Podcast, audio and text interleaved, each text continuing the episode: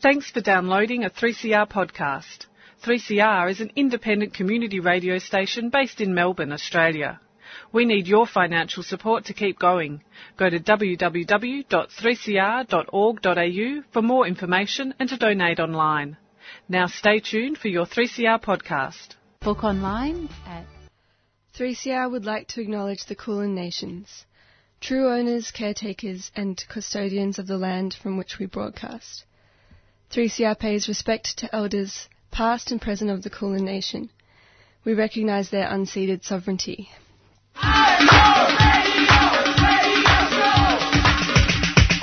This is 3CR Breakfast. Oh yeah. Alternative news, analysis and current affairs.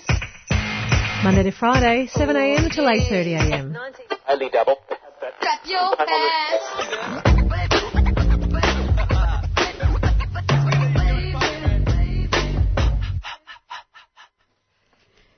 Good morning, you're listening Good to morning. Tuesday Hello. Breakfast. I'm so sorry. You just interrupted me taking No, a I- selfie. What? No, that's, that's what I'm laughing at. I was looking at. Oh my god, we do apologise. You're listening to Tuesday Breakfast with myself, Ayan, um, George, and Lauren. That was hilarious. I should not have been looking at you I because you looked so adorable, and I lost I my did place. look cute, but it's all right. Um, Yes. If you follow us on Twitter, you'll see the photos. Good morning, everybody. Yes. Good morning, listeners. Good morning to the both of you. Um, Welcome to Tuesday, 30th of January. um, Our last show for January. yeah. It's a depressing way to look at it. Already as well. I like, know, but that flew, hey. Fast does time fly? Um, and also Invasion Day. It was Oh good. It was good my seeing you girls there. Oh my god, it was so funny because both of you were doing. Uh, I think no, George was doing Vox Pop. We were Yeah. both. Oh, both I was doing doing the Pop? technology. Oh, and Lauren you were doing, doing the the interview. talking. Yeah, Yes. I was the people fronting. Yes, yes, I, I I love that division of labor. I'm so so down for it. But how Yeah. amazing was it? What was the turnout? 60,000 plus. Mm. Can you believe it? That's that's. I can't. I I mean I can believe it because Yeah. At one point when we got to Federation Square and we were around that circle, there were people who were still like at the beginning, not beginning, Mm. Yeah, but yeah. middle way through Swanston, um, It towards felt Bourke Street. huge as well. Just Yeah. like the presence and all of the speakers were incredible and yeah. But it's interesting how certain media outlets have tried to downplay the numbers. You tried it. You tried it. Yeah. Stop it. But we were looking at like so what did the Herald Sun headline The Herald Sun headline says thousands turn out for protest, and then later, in, if you read the article, it does acknowledge 60,000, but then following that says, but others at the protest feel like it was more than 7,000. Okay. It's like you've equated a random person's perspective on the numbers with the actual figures. Yeah. fake news, fake news. Yeah. Not surprised. And um, oh, I think we also mentioned it on our Tuesday breakfast page um, about our support for Tarneen.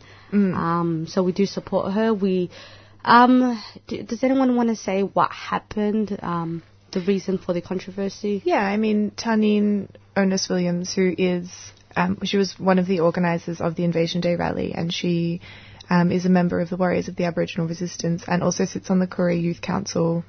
Um, has copped a lot, a lot of really horrific racist and sexist vitriol after mentioning in her really impassioned and powerful speech on Invasion Day um, that she would like to see Australia burn to the ground. And what she meant, which she explained really clearly and eloquently in an article published immediately after the Invasion Day rally um, in The Age, which we've linked on our Facebook page if you'd like to read it, was not that she meant physically burning Australia to the ground, but the institutions that um, invaded her country and have kept Aboriginal and Torres Strait Islander people in this racist, colonialist, you know, have slaughtered people and have taken people's land and continue to oppress people to this day. She wants to see those institutions destroyed, and that's what she meant. And that is, um, I think, for any person who has their eyes open, entirely understandable.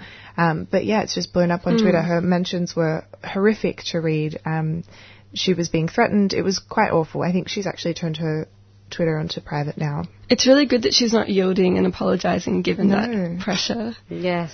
No. I love that. And she was talking about poet, um, poetic license. Mm. And, um, I mean, what do you expect? I remember, uh, I think I put it up on Twitter saying, this is if if you had been under like under the boot of oppression your your entire community for hundreds and hundreds of years, like what do you how do you expect to um, talk about your oppressor? Like are you You, know, need to be kind about it. are you supposed to be kind of Yeah, like, and you want me to celebrate the um, the beginning of the the genocide of my people? Like that does not make sense at all.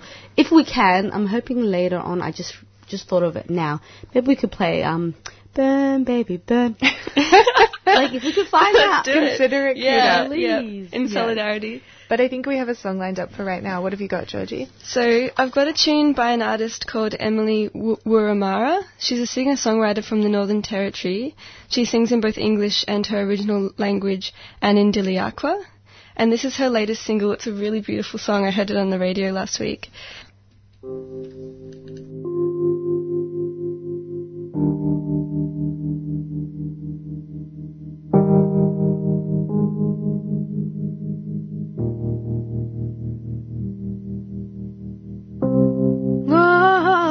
Good long and uh,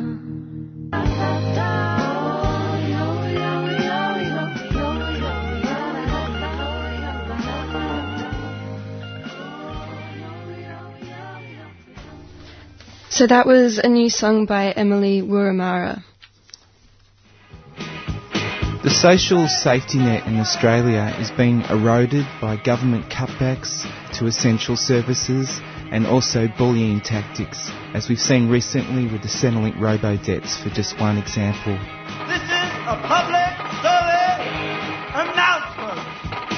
Over the Wall wants to offer you some simple tools to fight back and defend yourself against a grossly unfair and aggressive system.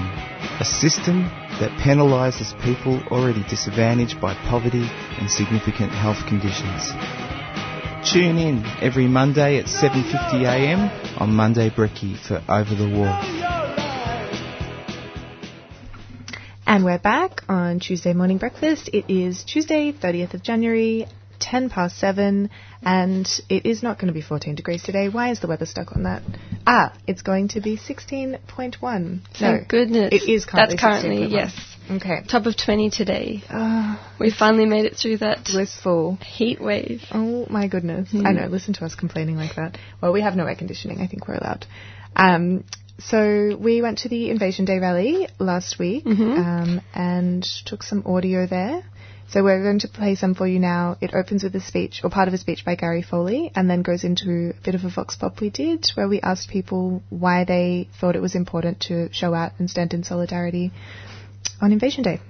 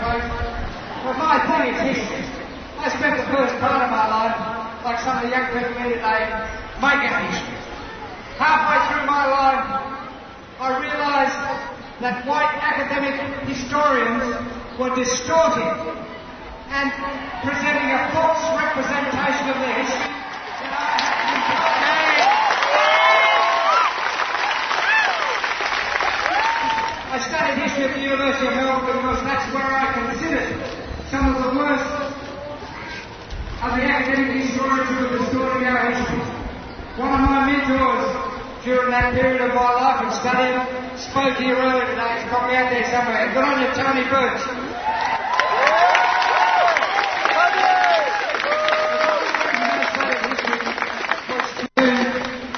Like I said, start to present a more accurate representation of the history that I've been part of. And in the process of doing that, I came to understand that much more about some of the history that had preceded it.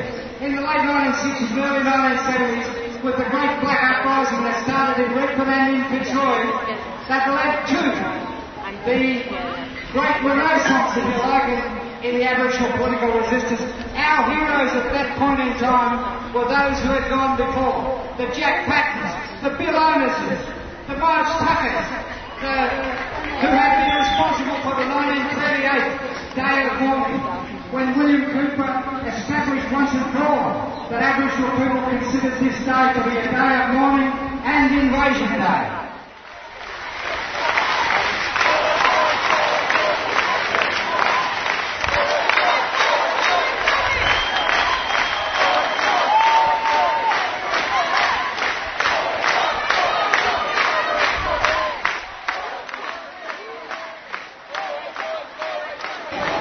I'm here to pay respect to the tradi- traditional custodians of this land. Uh, we're here because we think that it's wrong that the white people stole the Aboriginals' land. And that today is called Australia Day, not Invasion Day. Uh, I'm here today because it is important to acknowledge Australia's black past, present, and future.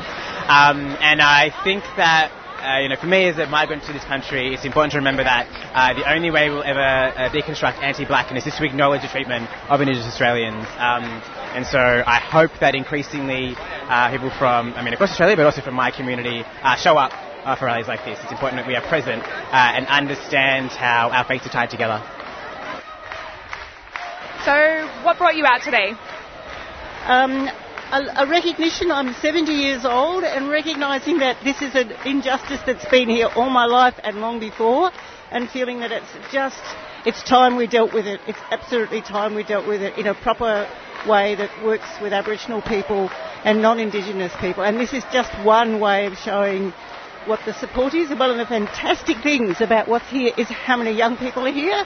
I normally would come to a rally and meet 10 people I know. I haven't met anyone yet. And it's just, I think that's totally wonderful. There's just a heap of young people here. So this issue's, the time has come. I mean, we're representing change in our country, and we want to see we want to see things change.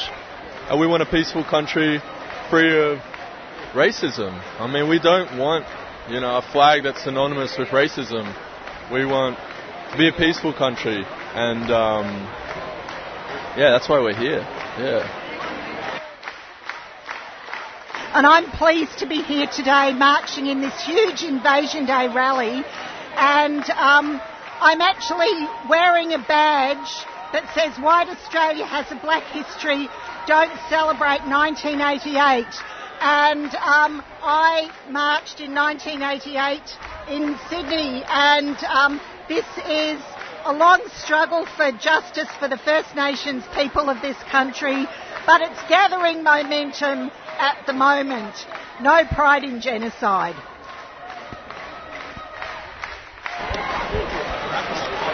Hi there, I'm glad to be here and I'm uh, in favour of uniting all Indigenous cultures together and I'm actively working and believing in it that it will happen and that we keep the uh, ancient traditions alive and learning to care to look after, after this earth. Um, I guess recognising that the privileges that we as white Australians enjoy today uh, have come off the backs of hundreds of years of suffering of other people, um, from slavery, rape, murder, um, and of course the dispossession of Aboriginal land. So I can't in good conscience um, celebrate those privileges uh, without first protesting those injustices. Yeah.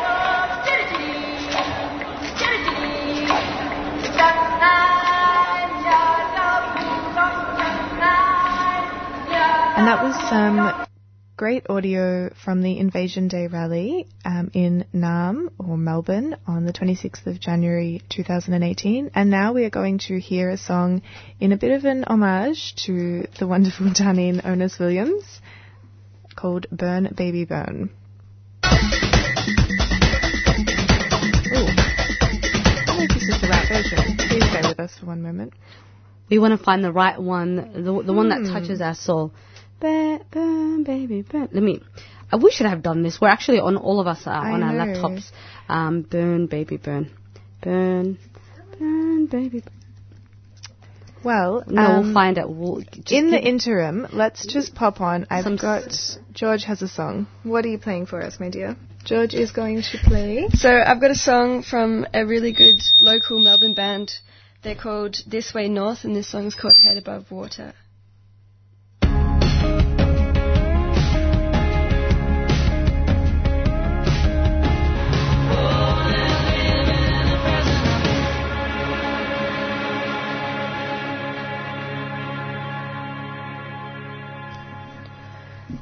So that was This Way North with a song called Head Above Water.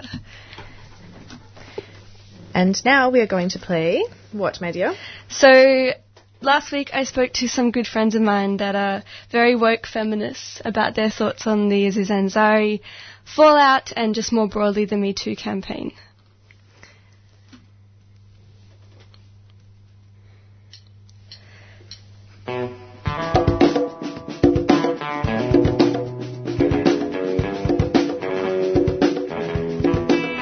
Interesting looking at different media publications and how they presented the story. Uh, in an opinion piece, in an opinion piece for the New York Times, writer Bari Weiss says that the solution to these problems does not begin with women torturing men for failing to understand their non-verbal cues. It's women to be more verbal. It is to say, I don't want to do that. like what's a non-verbal cue like what is that Yeah. but um, in in the article she did talk about um, how she said like something like I don't want to or like and then he said something like um, I oh yeah it's only fun if we're both enjoying it but then like start to pursue her again so like that's that's a verbal cue yeah, she said no in like other ways, and it like wasn't just non-verbal. Yeah. Like she said like, I don't want to hate you. Yeah. And I don't want to feel forced, and that like that's definitely not a yes, and it's not even like a maybe, so it's a no. Mm. And it was a response to like a question that he asked non-verbally. So I, I think that's really frustrating that we like expect her to respond verbally, and yet a lot of what he did was non-verbal as well Mm. in, in asking. Yeah. Like, so there was no like, do you want to have sex? He That's was a like, really good point. yeah, like we we're like, why didn't she just like slap him and leave? And it's like, well, he was like asking non-verbally, so she was responding non-verbally. Like, no one started up a conversation about it, particularly him, and he should have been the one to start it. I only just realized that then. I was like, oh my god. I was, I was going to ask, did you read that? No, no, I just, I was like, oh my god, he asked non-verbal questions, and we're like, why was she responding non-verbally? And it's like, because that's the conversation he started. Yeah, and then you're breaking that kind of dynamic. Yeah. Non-verbal stuff. And you know what? Say that aloud. Now that I've said that, I'm like, I've fully been in that situation. You're like, why am I finding it so hard to speak right now? Like, I'm normally so assertive. And it's because somebody set the tone as being like, we don't, like, some people don't like very explicit conversation during sex. Like, um, they're like, that's weird or awkward or whatever. And so they start this, like, tone that's, like, very, like, you know, like, you feel through things and sometimes it can be really nice, but, like, there's a, there's a unsaid thing of, like, there's no conversation going on. Could I ask what your initial reactions were when you read about this story? Oh, like before reading the story, it was probably like just that disappointment that a lot of people have felt regarding celebrities that they like with this whole like scandal. Whereas like this is the first celebrity that I've liked that's being caught up in it and being like, no, you're supposed to be one of us. Um, but like It's like seeing one of your friends. Yeah. Like hearing one of your friends do it and just being like, oh my god. Like you were like fully on board with this. Yeah. Um, and not that I was like disbelieving like the rumor, because it seems more likely that it would be true anyway, regardless. Um, but reading it, after reading it, it was just, ah, you're a sh- bag. It was mainly that like the scenario was all was all too common, and that it's like for the media portrayal after that it was such like a grey area allegedly, Mhm. like a grey area. Yeah. That, yeah, it just made it really uncomfortable and like harder to process because it didn't seem so black and white, but you know that it felt felt wrong. Yeah. Yeah. Yeah, I think that's like the thing that uh, first of all I was, I was like furious because I was like this happens all the time. Like this happens all the time. Like I've spoken to so many people who've said the same kind of thing. Mm. Like women who've been in relationships where they're like, oh, like he would get mad if we didn't have sex for a couple of days, and you're just like, that's so up. Like that's so. Yeah, and I think I think I was mad because it was too familiar, and if anyone was dismissing it and saying like, oh, it's a grey area, oh, legally he didn't do anything wrong, or like, why didn't she slap him and leave, as if it was her fault. It's just like, look, the point is not that. Like, the point is like, we should be just having a conversation about why we can all kind of agree that that was a bit of like an, like there's something wrong. Like everyone's saying like, oh, this is how, how the situation could have been fixed, because there's definitely something wrong with it. Like people are always like, oh, he should have done this or she should have done this. So there's definitely something wrong because somebody felt really uncomfortable and didn't feel comfortable to say like no explicitly or ask yeah like do you want to or whatever it was. There's like clearly like an underlying cultural problem that is beyond just like rapists are bad, horrible people who we don't know. It's like these are your friends. Mm-hmm. These are people who think they're doing the right thing, mm. and yet they still make people feel really uncomfortable. And that got to me a lot because I was like, been thinking about that for a while with all this stuff about me too. Is like, these are your mates. Like these are your mates who are making people feel really uncomfortable. They need to do the work to like fix that because they're making people feel incredibly uncomfortable. And I think that the person who's asking, do you want to have sex, needs to be saying that explicitly and saying that conversation because they're changing the direction of the situation. So they need to be like, you know what I mean? Like it's their responsibility as opposed to her responsibility to be like, no. Mm, yeah, for sure. It really does hit close to home, hey? In terms of conversations, you find there's been a difference between different people, like men and women, who Women I've spoken to have said that it's really familiar, um, which isn't really surprising to me, but like really does affirm that first reaction, I think. Man, I think I've like avoided speaking to people who I think there'd be like a reaction of like, oh, everyone's too sensitive or they're overreacting. Like, I just don't want to have that conversation because it is too close to home. So largely I've had it with men who would, I would already assume would probably get it. Mm. And there's still been a bit of like, here's why it matters. Um, like, I really wanted to stress that. And I even said to my housemate, I'm kind of going to avoid these conversations a little bit because it, with men, because it's like, it's so important for me that you get this, that I'm going to be really frustrated and feel really, like, not heard by you or cared, uh, like cared for kind of thing. If you don't understand this, I'm going to be like pretty crushed. So I really need you to get this, or we shouldn't talk about it. Yeah. Yeah. It's like a safety or like a self-care thing to not engage with people that you think is going to... Yeah. Yeah. But I mean, like the the dudes I have spoken to have been like, yeah, like my housemate was saying, um, like he's a cis dude, hetero dude, and he was like, it's really scary that some women would be in a position where like some dude is so relentless that they're just like, it's just easier if I just have sex with you. That's horrible, and he, I think it had never occurred to him that that was sometimes how that works.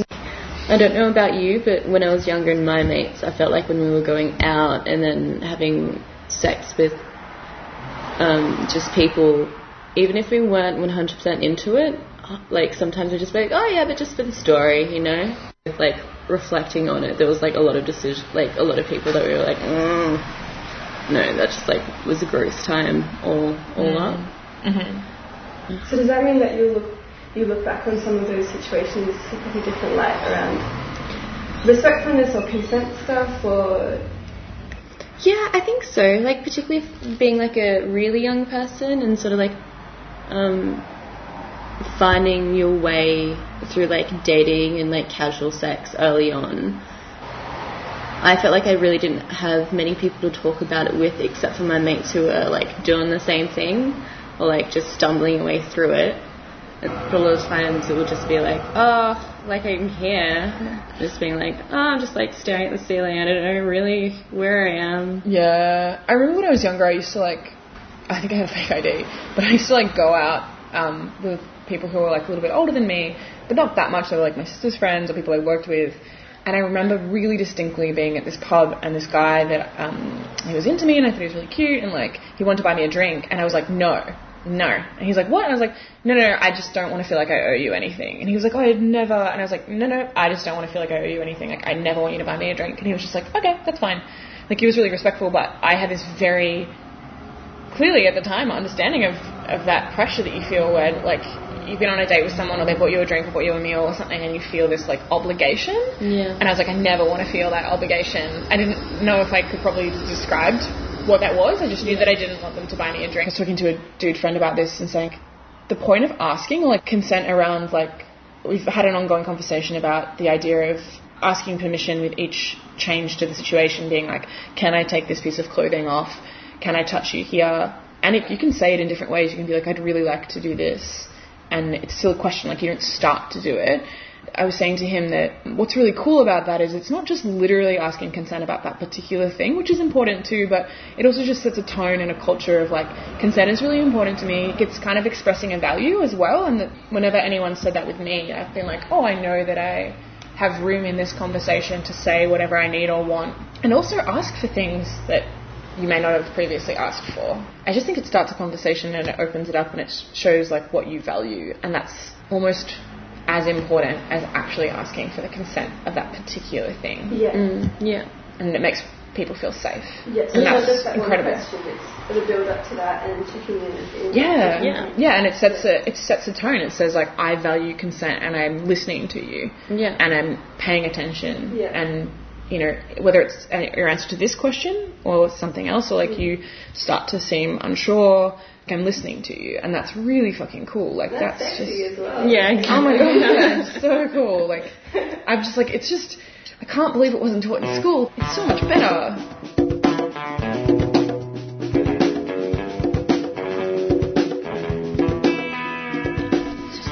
So that was an interview, the first part of an interview that I did with a few strong feminist friends of mine called Karen and Em.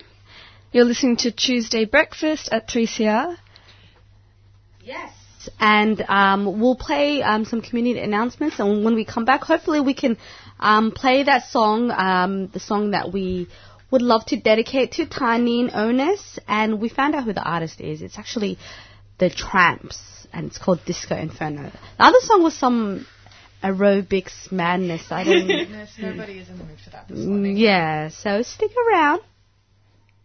Sorry, I forgot to. Uh, hi, my name's Sarah. I love coming here because they offer vegan food.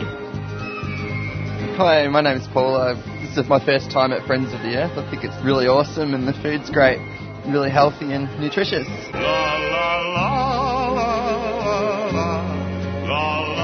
Friends of the Earth Food Co-op, 312 Smith Street, Collingwood. A tuneful experience. a 3CR supporter. Welcome back to Tuesday Breakfast, and now the song that we promised. If Tarneen Onus is listening, I hope she is, but you know, um, she might not be. So the song is called Disco Inferno, and it's by the Trammps.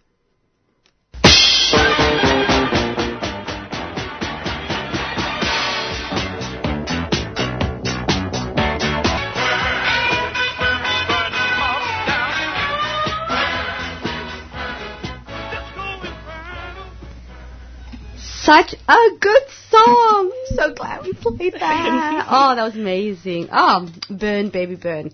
Um, you know, I don't need to say anymore. Um, you know what's up. Um, and now we're going to um, be playing. Um, We're actually going to. No? Yeah, I think we might, in the interest of saving time for today, because we've got a lot to get to, Ah. we might play part two of that interview next week. Mm-hmm. But we might launch into some community announcements. Yes. Yes. So, in light of a wave of intense racist hysteria towards the African community in Melbourne from politicians and the media, for example, Turnbull's claim that there was a growing gang of violence and lawlessness in Victoria, mm.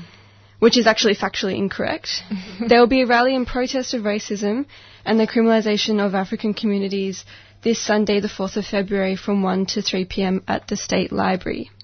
It is sure to be an important rally to get down and support. As part of Midsummer, Queerspace is hosting a panel discussion, also on this Saturday the 3rd, from 3.30 to 6.30. It aims to generate a dialogue between queer people of different generations. It's a free event, but booking is required and can be done through the midsummer.org.au website. There are actually heaps of really awesome events for Midsummer in the last week. Oh, there's, oh yes, I went to the Black Futurism.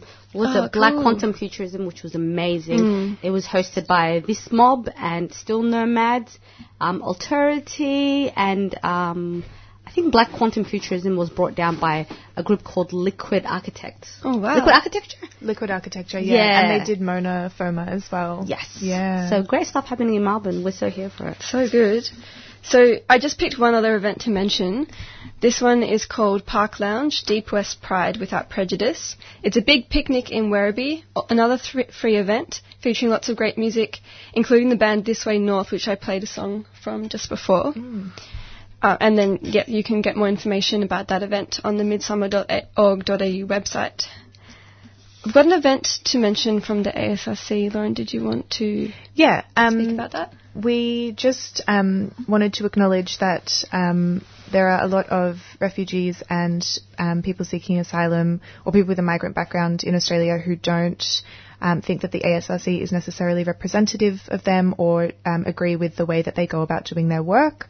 Um, and so we want to acknowledge that before we mention this event because um, that is really important. We should be listening to people with the lived experience um, of whatever it is we're you know we're Mm. working on and standing in solidarity with.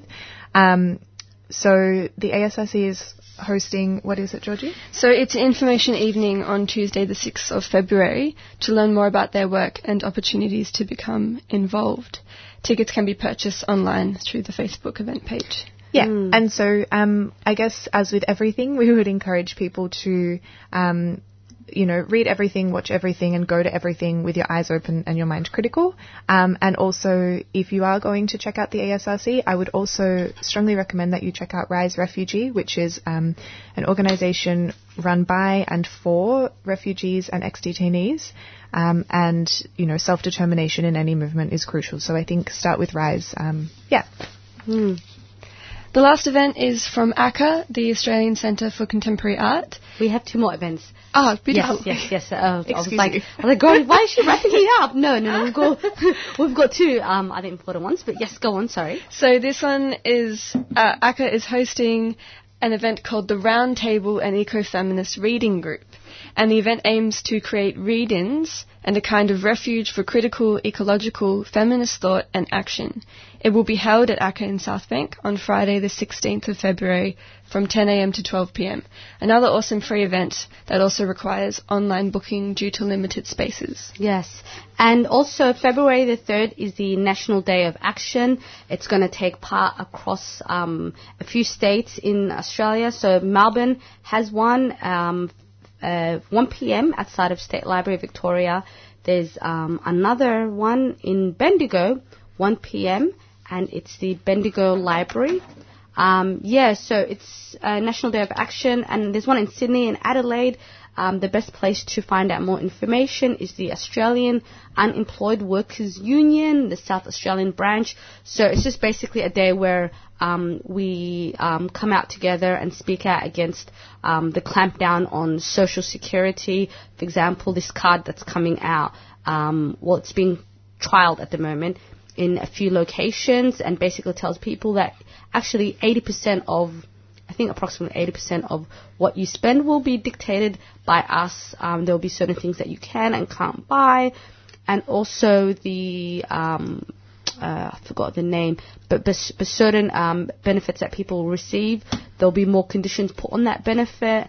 Yeah, so it's it's pretty horrible what's happening. So once again, go on the Australian Unemployed Workers Union for more information about the National Day of Action. And um, soon we'll be having uh, China who'll be talking to us about floating keys, um, and that event is on the is on January the 31st at Afro Hub in Carlton. Who's going? Are you two going? Ah, hell yeah. I'll see you there. Yeah. so it's ticketed, but also there's a little thing that says no one, uh, if you don't have um, funds, you won't be turned away. So if you're in that situation, which I'm, I am in at the moment, you know how it is. Um, yeah, so come through. Everyone's welcome. And China will be joining us in a few minutes. Um, but George, I love, I love that George put her hand up. Yes, go George. I just want to mention a few things quickly. That previous interview contained some content uh, around sexual violence. Um, and so if any of that was distressing to you, please call Wire Women's Information on 1300 134 130. Do we have time for a song? Oh, okay, yes.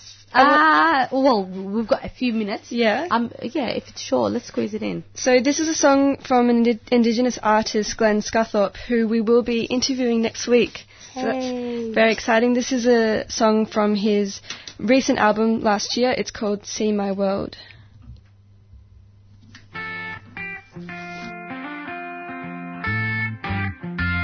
If I could see my world, come, baby, don't you love me? The South ain't gone away. So that was a song by Glenn Skuthorpe called See My World. You're listening to Tuesday Breakfast at 3CR. And as we promised, we have China in the building.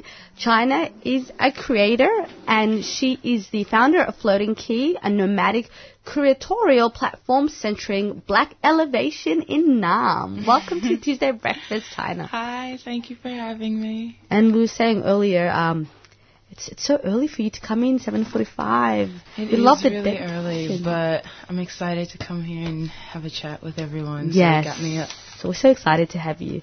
Um, okay, so you grew up in uh, Detroit and Mississippi. Yeah, in between the two of them, back and forth Yeah. with my mom. And you say also um, that these places have deep racialized histories. Mm.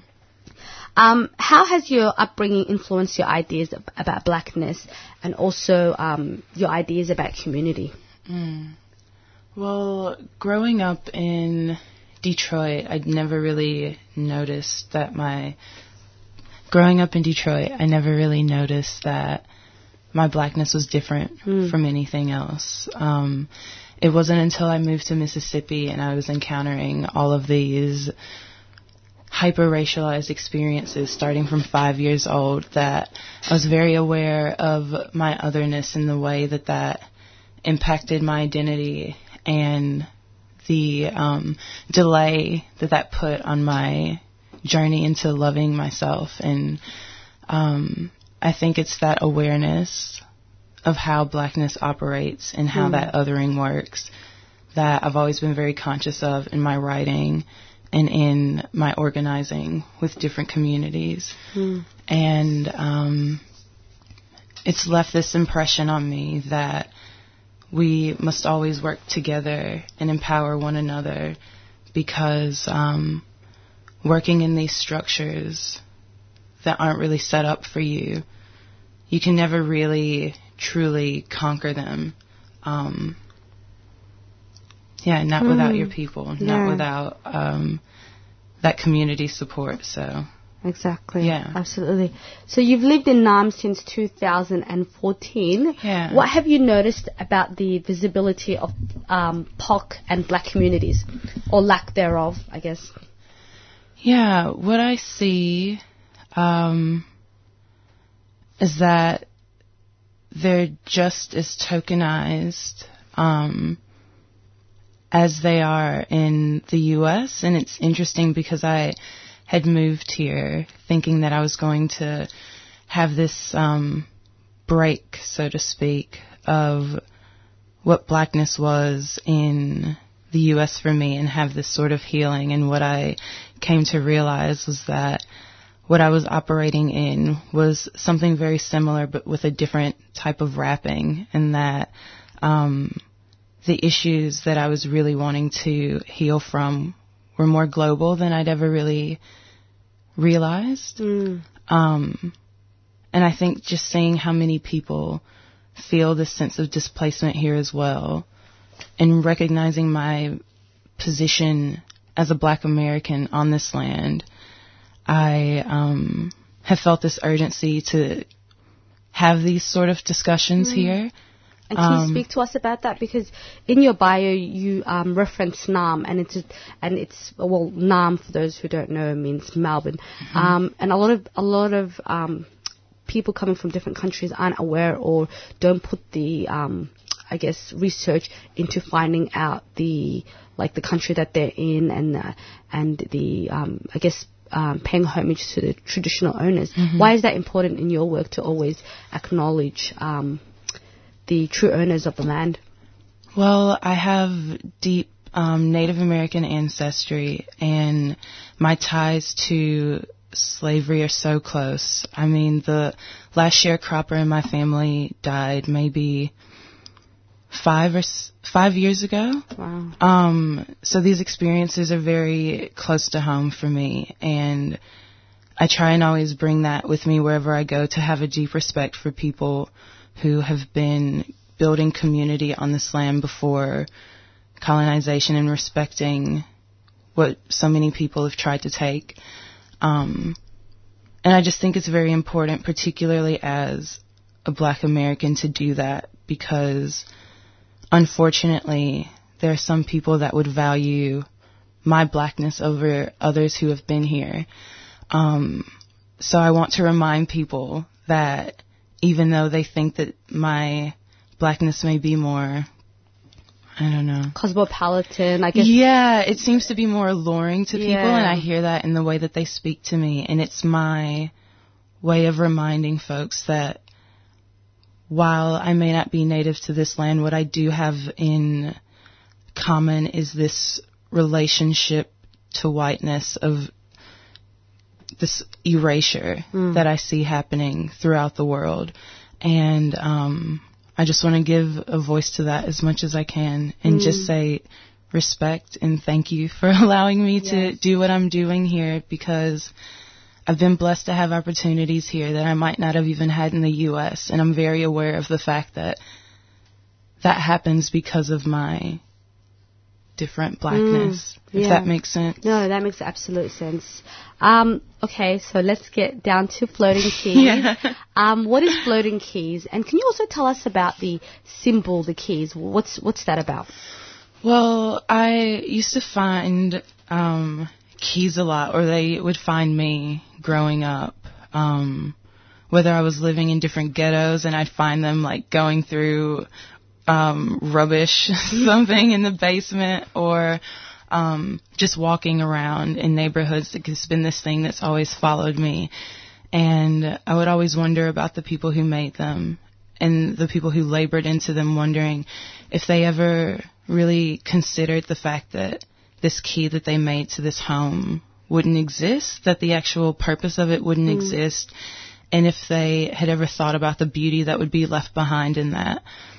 And I think it's that um, idea that's kind of stuck with me of leaving something behind that people could find later on and repurpose the meaning of that So beautiful. regardless Yeah. of you know and that's the point is that we're floating key is this curatorial platform that centers black and poc folks in the hopes of us building greater solidarity um, but it's about the fact that we're putting this energy out there we're sharing our work and we're connecting with one another and we don't necessarily know exactly how that will unfold, how that will manifest later on, but it's about the intention and the laboring into that with the idea that we'll leave something behind. Mm. Um, and yeah, I just love keys, so Yeah. maybe that's it too, but um, it works for me. It makes sense to me, and I think if you think about things that you just kind of find in that way that give you enjoyment, Mm. um,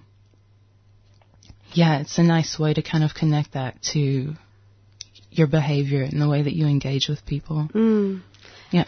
And also, um, because in um, the bio you of floating keys, you talk about how um, floating keys um, it's for everybody, but it also centers queer folks, Mhm. trans folks. And I was wondering, um, how does um, queer politics inform the initiative? Why is that so essential?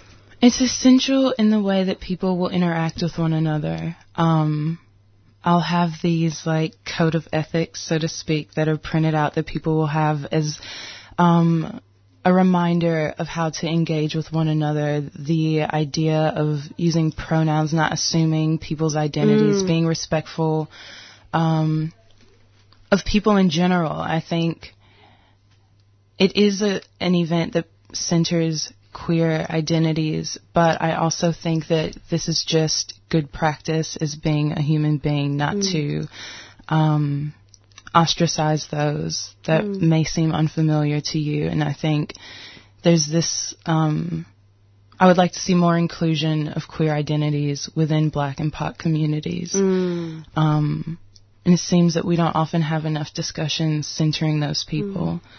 And I say those people, centering people like myself. Um, and Yeah. And I love that it's not tokenistic. It's all about respect. It's all about, Yeah. you know, um, uh, I guess treating people how they want to be treated. Mhm. And, I, and I think that's central too. Like you said, good practice. And I love that you have ethics. like a code of ethics. That's, that's, that's amazing. Like you don't often hear, hear that. Yeah. Well, I'd like people to walk into the space and understand that they've stepped into something different and to carry themselves appropriately and respectfully and to see it as a privilege to be engaging with all of these people within their community Mm. and being in a way strategically placed with one another because um yeah, the with the artists that we have and with the communities I'm a part of, I'm hoping that a lot of these people who might not normally engage with one another will see these sort of commonalities Mm. and that queer folks in these POC spaces will feel more at home than they might typically. Mm, mm. And um, just before we let you go, can you tell Hmm. us about the launch of um, Floating Keys? Like, what should we be expecting? Yes. So the theme for the night is on hair. Um, I Sorry, well, I just love hair politics. Yeah, and I, I chose the theme of hair because I thought it was something. It's deeply ingrained in Black culture, but it's something that all people of color can relate to in how hair has shaped our identity, um, and how we've many of us have tried to fit into this European standard of what hair should look Mm. like. Um, and I think it's a nice topic that we can all, yeah, unite under. So we'll have spoken word um, performances from Idol Ali, um, Sister Zai, and Argo Thea Harris. Mm. And um, we'll have some really beautiful musical accompaniment from people like Yusuf, um, Hi. Isabel de Cruz, Panga, some people that hopefully you're familiar with, Oh, but wow. you'll get You- familiar with. I feel like but, you got the best of Melbourne. um, How? what did you do to find all these amazing people? you know, the communities that I'm a part of have banded together quite nicely, and um, everyone spread word, and they've Mm. really helped pull everyone together quite beautifully. So I can't take credit for everything. There's a lot of people Yes. that have helped make this happen. Um, but yeah, we'll do that, and there'll be um, some platters of food around for people to have snacks on, and hopefully people will buy more food if you get hungry. Yeah. Um, and Afro Hub is amazing for that. They make like really spicy tea that's just Yeah, oh, it's so nice. delicious. I love Afro Hub. and we'll have an open mic portion of the night where hopefully people will come and read some work that is relevant to the theme or just relevant to themselves. I'm not going to gatekeep how that happens. Um, and then there'll be an aspect of sharing or networking. Like I'd like to dedicate at least 30 minutes to people sharing something that they've brought with them. So the idea is that everyone comes with something um, to contribute, and we'll just kind of engage and network and round out the night quite Yes. nicely like that. And hopefully soon we can maybe play um, India.Arie's "I'm Not My Hair." Yeah. because I mean that's that's pretty much what we've just been discussing. Mm. Um, yeah, so thank you so much for appearing on Tuesday breakfast. and Thank we you will for having me. See floating keys tomorrow. We're all coming. Yes, We're all thank coming. you. That makes me so Oh, happy. wh- what time does it start? It starts at 8 p.m. 8 so please get there early. It um is not a large venue. I Mhm. welcome everyone to get there on time. Yes, if you want seats, get early. There are tickets available now um, through TryBooking, and there's tickets available at the door. Perfect. I just want to add that the poster for the event is so beautiful. who, was, Thank who you. that? Um, Alexandra Bowman is an illustrator living in Oakland, California. We met while we were both living in Chicago.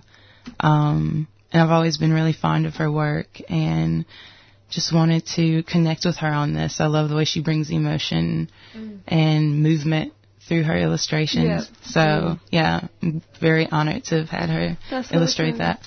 Yes, can't wait. Thank you so much. Thank you. And if you're just tuning in, uh, that was uh, China, the founder of Floating Keys, a nomadic curatorial platform centering black elevation in Naarm. Floating Keys launches on January 31st at Afro Hub in Carlton North.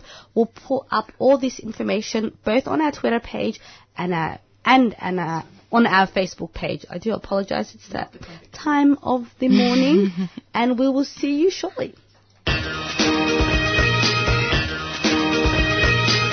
Have you heard about the Melbourne Electric Vehicle Expo? Find out what's happening with electric cars, bikes, skateboards, scooters, buses, and more. It's at the Melbourne International Karting Complex in Todd Road, Port Melbourne, on Sunday, February 18th. Come along and experience what it's like to drive or ride an electric vehicle. Attend focus seminars and tech talks. Entry is free. To find out more, go to evexpo.org.au. The Alternative Technology Association is a proud supporter of 3CR.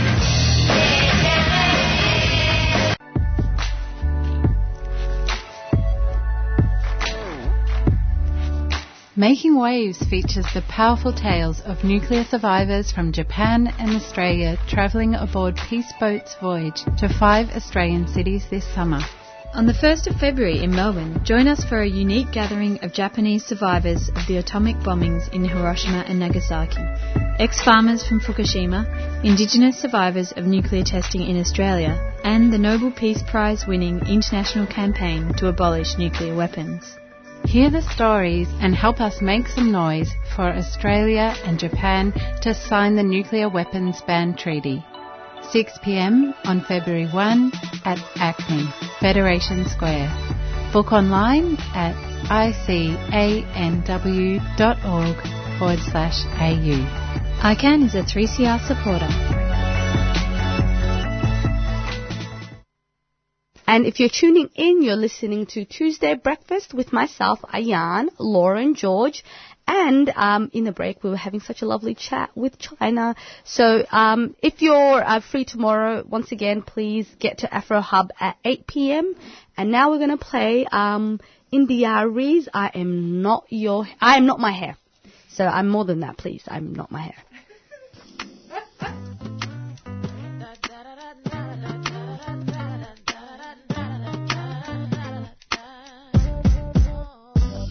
Girl with the braided all down my back. I don't see nothing wrong with that. And if you're tuning in, that was India.Arie with I Am Not My Hair. You're listening to Tuesday Breakfast on 8.55 a.m. Some folks know about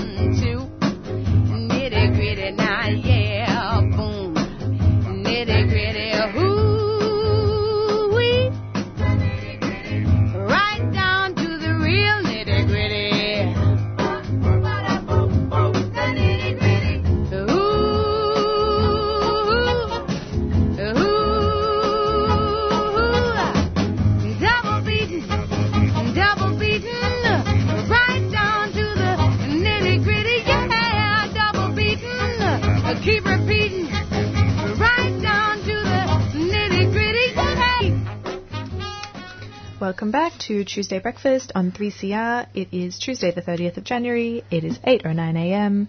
and it's a great day.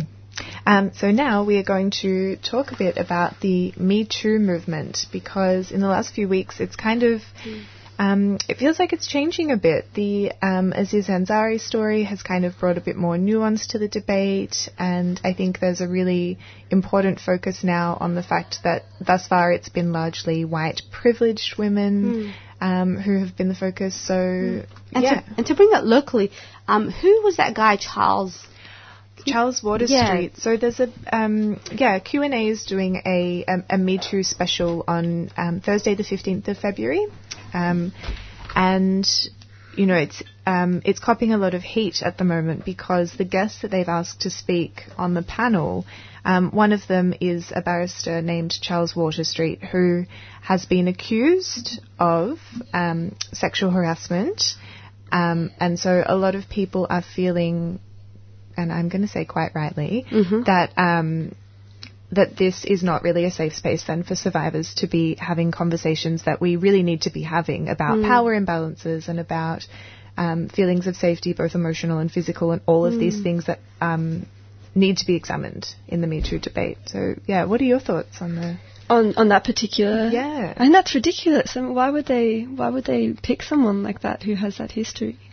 And it, it's part of this Doesn't make any really this kind of backlash um, in.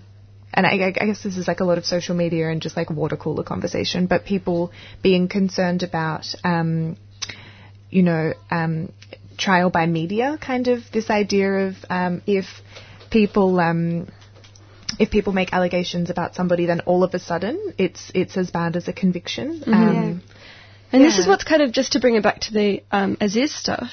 What's troubling about a lot of these people that have been accused of sexual assault, none of them have been convicted. So the No. Harvey Weinstein, all of these people in the Mm. film industry. And do people think that it's adequate enough just to have this trial by media and everyone in the public sort of rejecting these people? is I- that the I mean, end I goal? guess- so I guess there's, there is a really um, significant distinction between sexual assault and sexual harassment um, in terms of how Me Too started. So with the like with that Google Doc that was the start of the Me Too thing, um, there were some allegations of like penetrative offences or sexual assault and that sort of like really um, really definitely like on the criminal offence scale, I guess. Um, but then there was a lot of allegations of um, sexual harassment that were perhaps words or um, attempts to coerce people into sexual acts Mm. in like trading for jobs and that sort of thing. Um, and so that was more of like the warning sign stuff. Mm. So And it's all cut from the same cloth. This is something that was mentioned in the interview I did with Karen and Em, and it might come up in the second half, which we'll play next week, is that there is a sort of backlash against the Ansari stuff because people are arguing that that is, you know, a less severe form of um, harassment or assault. And it assumes that people don't understand the difference. Mm. So, and, and we do know, we do understand the difference between different kinds of sexual violence. And I think that there And is the idea- space yeah, and in the the debate for both. A hundred percent. And um, sorry, I was uh, to cut you off, but I was thinking also the thing about nice guys that nice guys don't Mm. um, commit acts like this, or that you know you can't be nice and also cross the line, or that you can't be nice and also um, uh, take advantage. Yeah. Like the Yeah. two are not like mutually exclusive, right? Yeah, because And- Aziz, Aziz uh, markets himself as a feminist. Well, he wrote a book about romance. About and- modern, modern yeah. romance, yeah. And I guess that's the whole Me Too campaign. I just wish there wasn't so much celebrity focus. That, mm, well, no, let me rephrase that. I wish there was um, opportunities for both celebrities and Mm. for regular folks to to get just as Yeah. much airtime and get s- as much focus. Because you think about people in the service industries, women in the service industries, you know, especially the caring industries where you know. Um, uh, they're uh, they're paid poorly, um, and also they're they're paid according to the service that they provide. So women are always seen as providing service, and then they're forced to get into situations um, to you know um, appease these people. Yeah, and and that's the most underreported form of sexual misconduct. absolutely. And you think about immigrant women as well. That survey done of- by um, United Voice, the hospitality workers union, Mm. showed that 90% of hospitality of women or people who identified as women who worked in hospitality reported sexual harassment in the 12 months preceding the Mhm. survey. Mm. 90%. Yeah. What is that figure? Yeah. Like I think it's.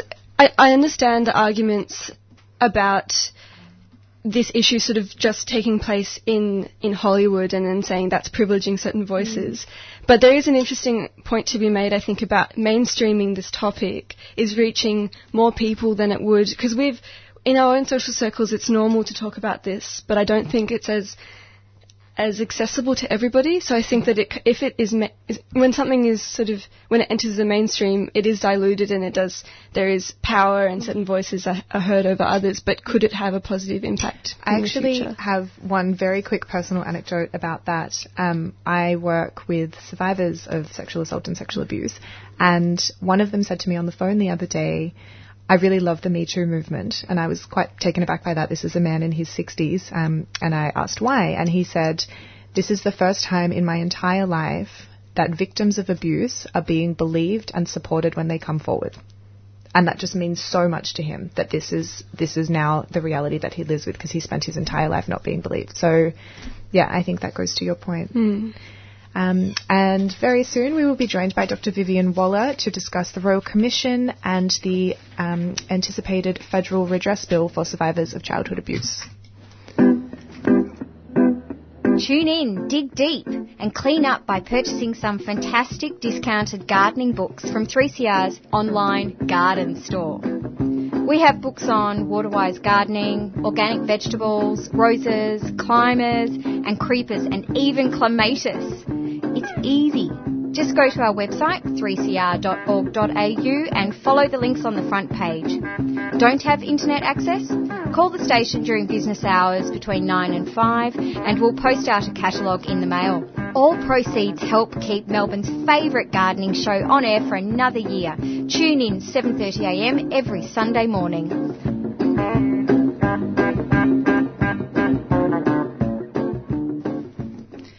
Welcome back to Tuesday Breakfast on 3CR. Um, and if the preceding um, content or what we're about to hear brings up anything for you, um, we will be discussing child abuse and sexual assault. Um, so this might be distressing to you, and if it is, please give 1 800 RESPECT a call on 1 800 737 732, or you could contact CASA, the Centre Against Sexual Assault, on 1 800 806 292. And this interview will be going for about 10 minutes, so if you need to tune out and then tune back in, by all means, please take care of yourself. And we are now joined in the studio by Dr. Vivian Waller, who is the principal solicitor of Waller Legal and, full disclosure, my boss. Good morning. Good morning. So, um, Dr. Waller, do you want to tell us a bit about the firm and the work that you do and, yeah, your past? Well, we're a law firm that uh, exclusively works in the field of sexual assault, so we look after people who've been um, harmed as children or as adults in that way, who often suffer from psychiatric or psychological consequences of that abuse, and we assist them to obtain recognition, acknowledgement, an apology, and compensation. Uh, and we tend to focus on abuse occurring in an institutional setting because of the various deficiencies of the legal system. That's the um, the avenue that we can most assist people. But in some circumstances, we do also look at claims against individual offenders. Yeah. Um, and so the Royal Commission was obviously very significant for you. So this is the Royal Commission into Institutional Responses to Child Sexual Abuse. Um, that's over. It's been a pretty wild ride, I think, for a lot of people in the last few years with that. Um, could you maybe talk us through a little bit of the findings and some of the recommendations um, that have come out of that? Sure. Um, five years of Yeah. wild. Um, 57 case studies. The Royal Commission proceeded by way of case study, which I think was a really forensic and terrific way to go about looking at the issue. So, where the Royal Commission received concentrations of complaints about particular um, institutions, it conducted a case study where it would take witness statements from people who'd been harmed in that institution and then obtain documents and interview people and, and conduct a case study. Um, and that has been a really terrific way for the Royal Commission to progress its work because there's no way that it could have looked under every rock um, Australia wide. So it's really focused its attention in a forensic way on particular institutions, the Catholic Church, sporting institutions, um, the Anglican Church, Mm. um, yeshiva college in, in Melbourne and Sydney. Um, and proceeding by way of case study, it's been able to um, conduct a lot of research and to draw out some, some common threads. Um, it's pretty clear that there has been um, systemic child sexual abuse in a number of Australia's large organisations. Um, the Catholic Church is overrepresented um, in those organisations and um, there's been what it called a, a, catastrophic systemic failure of things like the Diocese of Ballarat um, to respond appropriately to child sexual abuse. The Royal Commission has also done a lot of policy and research work, mm. and key among its recommendations is that the federal government should set up a redress scheme, um, which is a statutory scheme which would provide payments of redress and acknowledgement to survivors. Mm-hmm. But the Royal Commission has also recommended significant law reform, which is currently underway in many states and territories of Australia, to enable those people who can bring common law claims for compensation mm. to do so. Yeah, and it looks like states like Western Australia and Tasmania are hopefully getting on board with that soon. Um, and are there many other states that are lagging behind in that um, look, it would be great if Western Australia could join the law reform uh, brigade. There's there's currently a bill before the Western Australian Parliament which will abolish time limits mm-hmm. for the commencement of civil proceedings in relation to sexual abuse. So that's a positive development. Tasmania has just had law reform in that regard. Queensland has also had law reform abolishing time limits. Oh, that's good. So that's all been very useful. Yeah. And so, in terms of the redress scheme that you just mentioned, um, how would that operate and what would it mean for survivors? There's a bill before the Parliament currently, um, and it's just been referred to the, the Senate for review. The bill proposes that a, that a scheme be set up. The Commonwealth doesn't have the power to force um, states and um, other organisations around Australia to participate in the scheme. So at the moment, the redress scheme only applies to, com- to territories and to sort of Commonwealth institutions. So it's got a pretty narrow application at the moment.